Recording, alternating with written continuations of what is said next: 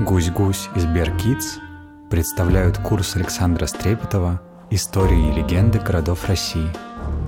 Лекция четвертая. Великий Новгород. О свободолюбивых новгородцах, гусляре Садко и разбившемся вечевом колоколе.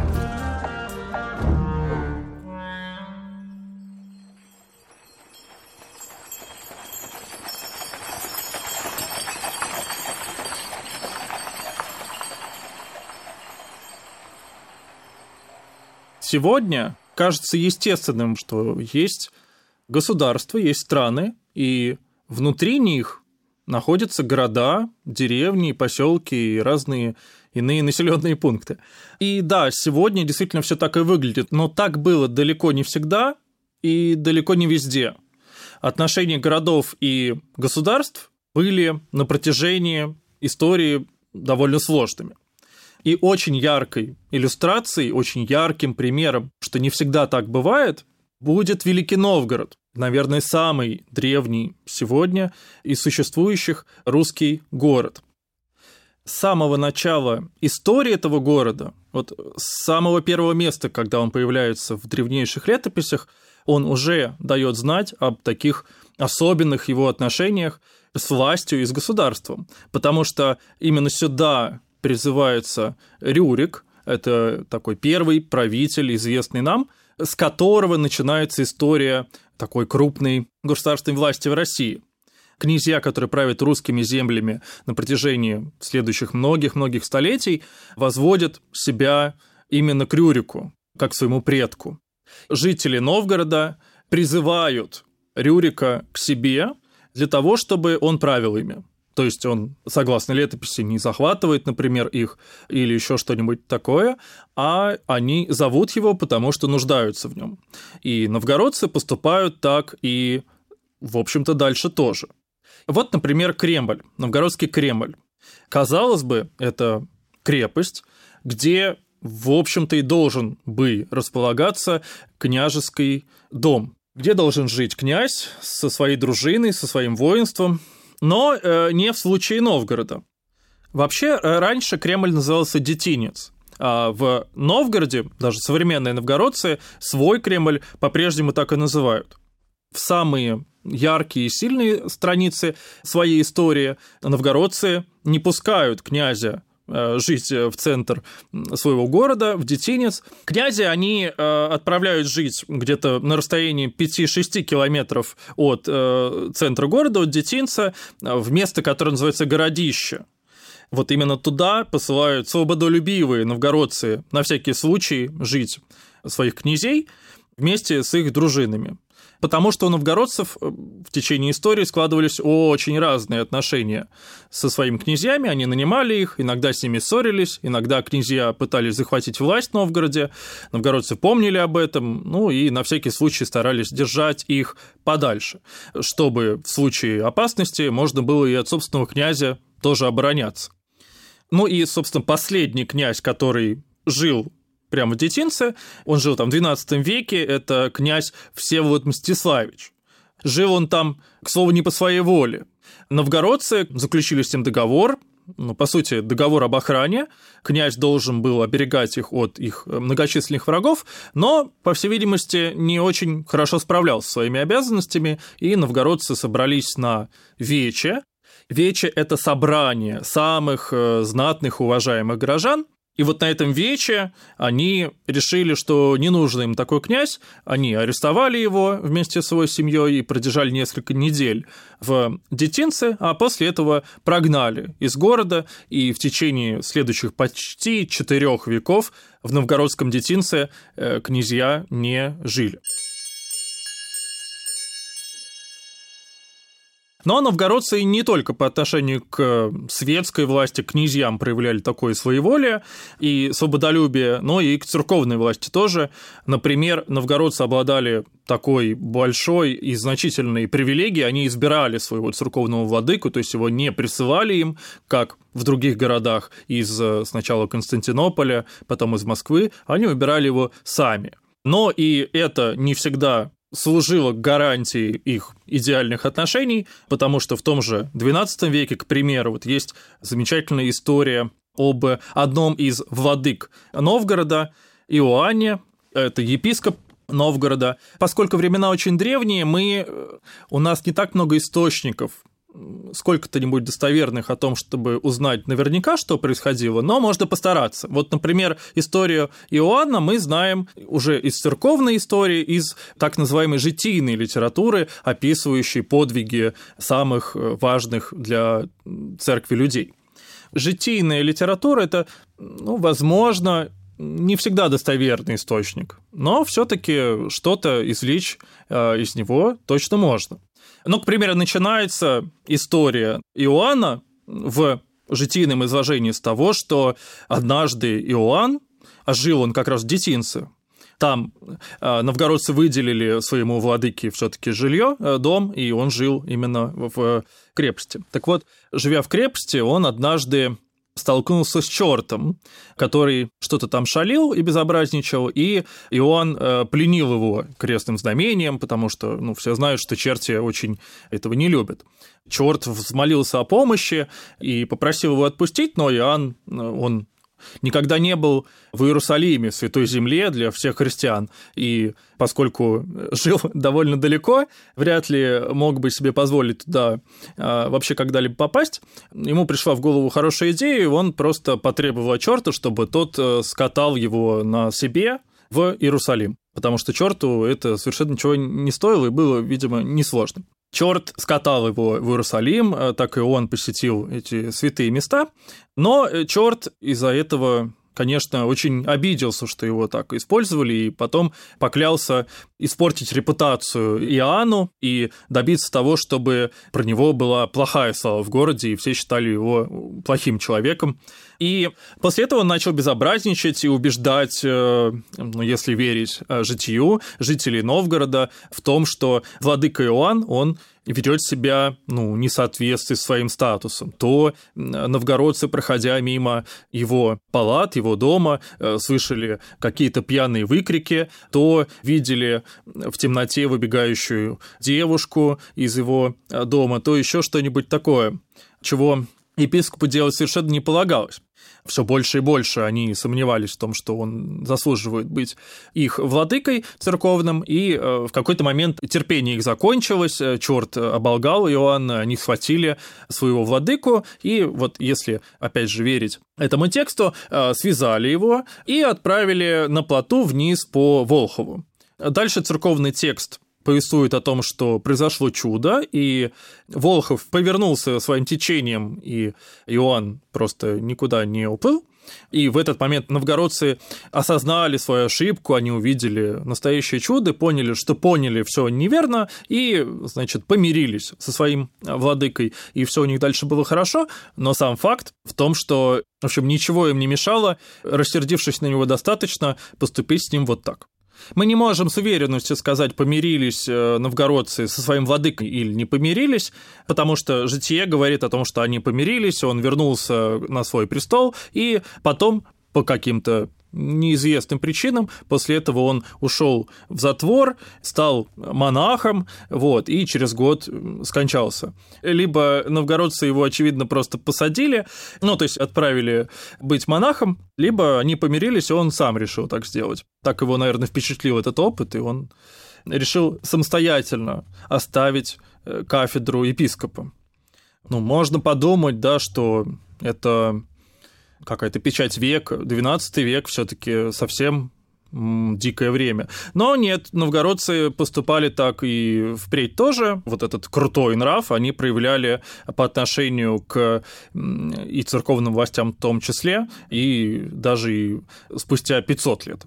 А, то есть, например, нам уже знакомый будущий, на тот момент еще патриарх Никон, не случайной фигурой для Великого Новгорода тоже, потому что в 17 веке он э, был митрополитом в Новгороде. Ему от новгородцев тоже в какой-то момент досталось. Был э, в Новгороде большой бунт, когда новгородцы восстали против э, царского наместника, царского правительства того времени и отказались ему подчиняться, выбрали своих собственных людей, которые должны управлять городом. Никон выступил против этого и с трибуны Самвона проклял всех восставших, и за что новгородцы его просто-напросто поколотили. Опять же, возвращаясь к самостоятельности городов и самостоятельности Новгорода, если мы с вами находимся в новгородском Кремле, вот одно из самых главных его зданий, и сегодня тоже, это Софийский собор знаменитый. Софийский собор – это, ну, сегодня, наверное, самое древнее просто-напросто здание, которое есть в России. Помимо прочего, у него есть одна примечательная особенность и сегодня очень много людей приезжает на нее посмотреть, это так называемые Магдебургские ворота, которые воинственные новгородцы просто-напросто в одном из своих военных походов против немецких племен притащили в Новгород как в трофей и установили в своем главном соборе. То есть мы имеем дело с городом, который совершенно самостоятельно заключал мир и воевал, и торговал, и проводил как бы сейчас сказали, самостоятельную внешнюю политику. Ну, это церковные ворота, они э, огромные, очень тяжелые, металлические. Их очень интересно рассматривать, можно только на это потратить несколько часов. На них отлиты в металле большое количество библейских сцен ну, они были универсальны, конечно, и для немцев того времени, несмотря на то, что они были католиками, и для новгородцев, которые были православными, но, тем не менее, э, эти библейские сюжеты были им знакомы обоим народам, и одному, и второму прекрасно. Ворота притащили по частям, они очень тяжелые и большие, видимо, мастер, который их восстанавливал и встраивал да, в собор, посчитал нужным те надписи, которые э, иллюстрировали и объясняли вот эти сюжеты библейские, продублировать на старославянском языке, чтобы точно всем было понятно, что где изображено.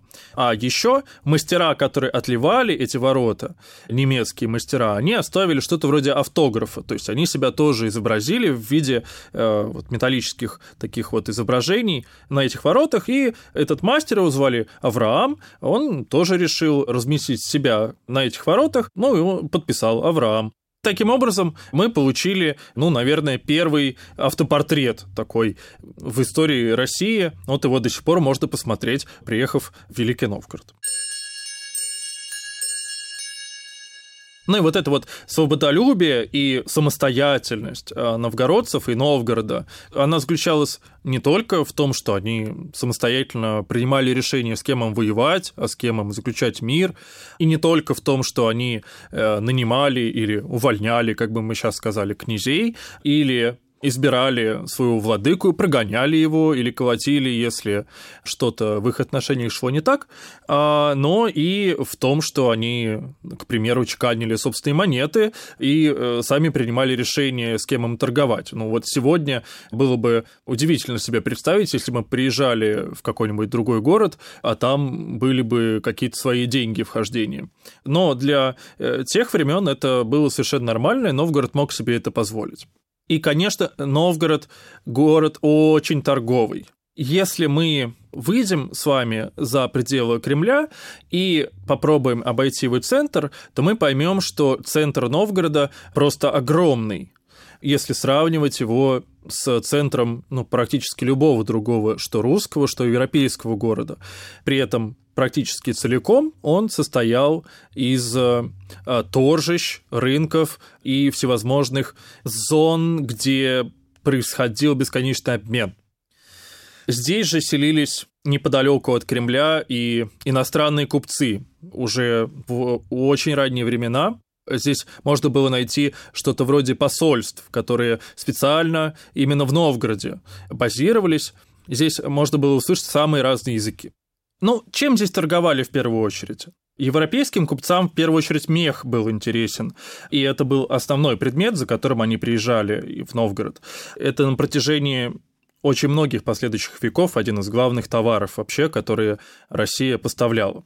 Кроме того, воск. Ну, мы понимаем, что в эти времена это основное освещение, это восковые свечи, они нужны и в церквях, они нужны и дома. В обмен новгородцы ждали от европейских купцов металлы, конечно, которыми новгородская земля как раз-таки совсем не богата, поэтому в основном это приходилось закупать.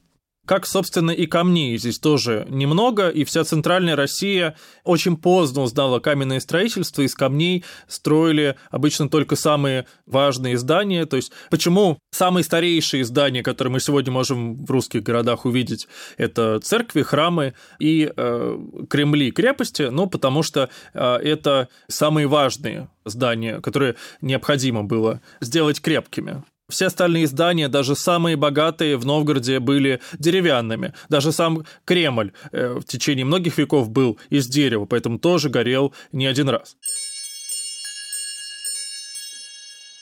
Новгород – это свободный и купеческий город, и не случайно, что вот такой, не знаю, национальный герой, если угодно, Новгорода, да, их любимый герой эпоса, эпического сказания – это не воин, не богатырь, и даже не святой, а э, такой хитроумный и предприимчивый гусляр, то есть музыкант, э, который на, играет на гуслях, э, и купец Садко – он чем-то напоминает древнегреческого э, героя Одиссея по своему характеру.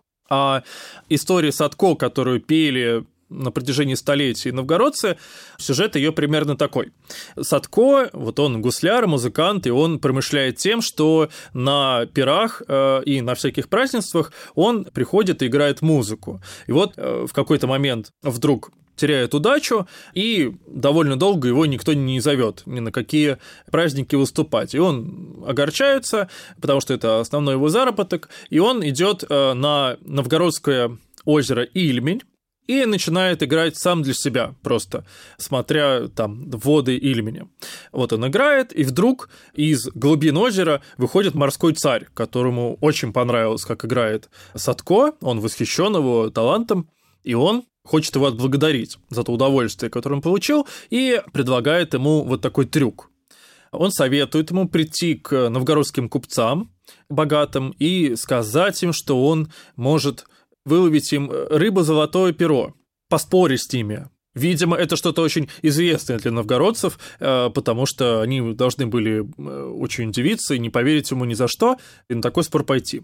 Садко идет к купцам, говорит им о том, что вот он может поймать рыбу золотое перо и э, какие-то очень высокие ставки в этом споре. То есть купцы ставят все свое богатство на то, что он никогда такую рыбу не поймает. В итоге с помощью царя морского он эту рыбу ловит, приносит им и становится богатым купцом. Дальше Садко богатеет, э, он пускает э, все дело в оборот, становится, может быть, богатейшим купцом Новгорода, вот, и настолько он гордится собой, что он решается на новый спор, он приходит на торг новгородский и э, говорит о том, что он может купить абсолютно все товары, от плохих до хороших, которые есть в Новгороде. Вот настолько он богат. А купцы спорят с ним, в итоге это ему не удается, и он признает, что не я, видно, купец богат новгородский, побогаче меня славный Новгород. Ну, наверное, для новгородцев это была очень важная история, которая еще раз подчеркивала, насколько это богатейший город в котором каким бы ты ни был богачом, все товары, которые э, даже в один день э, есть в этом городе, ты скупить не сможешь. Ну, и тем не менее, вот этому важнейшему периоду в истории Новгорода, да и, наверное, всего э, российского и русского государства э, в какой-то момент приходит конец вот тому периоду, когда Новгород максимально свободен, независим, когда город во многом сам себе государство. Это вот его возможность принимать самостоятельные решения, но этому в какой-то момент приходит конец русское государство, московское царство на тот момент, да, все-таки поглощает его. В той самой Софии, Софийском соборе, самом главном соборе для новгородцев, помимо Магдебургских ворот, есть еще, по крайней мере, один очень важный для новгородцев э, символ и знак. Сегодня, э, вот если посмотреть на купол собора, можно увидеть там на кресте э, сидящую голубку. Есть легенда, ее очень любят рассказывать и экскурсоводы современные, которые водят э, туристов и гостей э, по э, Кремлю, ну и, в принципе, многие новгородцы. Она связана как раз с тем моментом, тем событием, когда Новгород, ну, по сути, потерял свою независимость окончательно, это связано было с Иваном Грозным. Царь Иван Грозный, он заподозрил Новгород якобы в измене, якобы Новгород снова решил отложиться от Московского царства и заключить договор с кем-то еще, с его противниками, и, воспользовавшись этим там, слухом, поводом, Иван Грозный совершает карательную операцию и разоряет его практически полностью. То есть вот те свидетели, которые описывают эти события, они описывают их очень страшно, со страшными всякими подробностями, что вот якобы даже э, река Волхов, на берегу которой Новгород стоит, она в течение нескольких дней э, была красной от крови. И вот якобы голубь, э, который присел на крест Софийского собора, он, увидев все эти бесчинство, весь этот ужас, который происходил на улицах Новгорода, просто окаменел. И так там и остался сидеть как напоминание вот об этих страшных событиях. Также в Кремле есть очень знаменитый памятник, памятник тысячелетия Руси, который вместил в себя, ну, практически всех на там, момент XIX века важнейших исторических персонажей, как-то отличившихся в истории России вообще. Там есть, ну, буквально практически все, и писатели, и полководцы, и цари, и святые, и много еще кто, а вот Ивана Грозного на этом памятнике нет. Вот, но, по всей видимости, его авторы все таки из уважения к Великому Новгороду и учитывая роль, которую Иван Грозный сыграл в истории этого города, решили его там все-таки не размещать. Но зато э, деда Ивана Грозного, которого тоже звали Иван, Иван III, на этом памятнике можно найти аж дважды. Иван III считается как раз собирателем русских земель, то есть вот с точки зрения истории России его роль выглядит очень позитивной, потому что, конечно, именно он присоединил Новгород к Московскому царству, а без вот Новгорода со всей его торговлей, со всем его богатством и всеми его землями, конечно, Россию нельзя было вполне назвать Россией тогда еще. Ну, а с точки зрения новгородцев, конечно, эта история выглядит немного иначе, и они тоже до сих пор вспоминают об этом. И Иван III для них, конечно, совсем другая и более противоречивая и неоднозначная фигура, потому что именно при нем Новгород свою независимость окончательно потерял.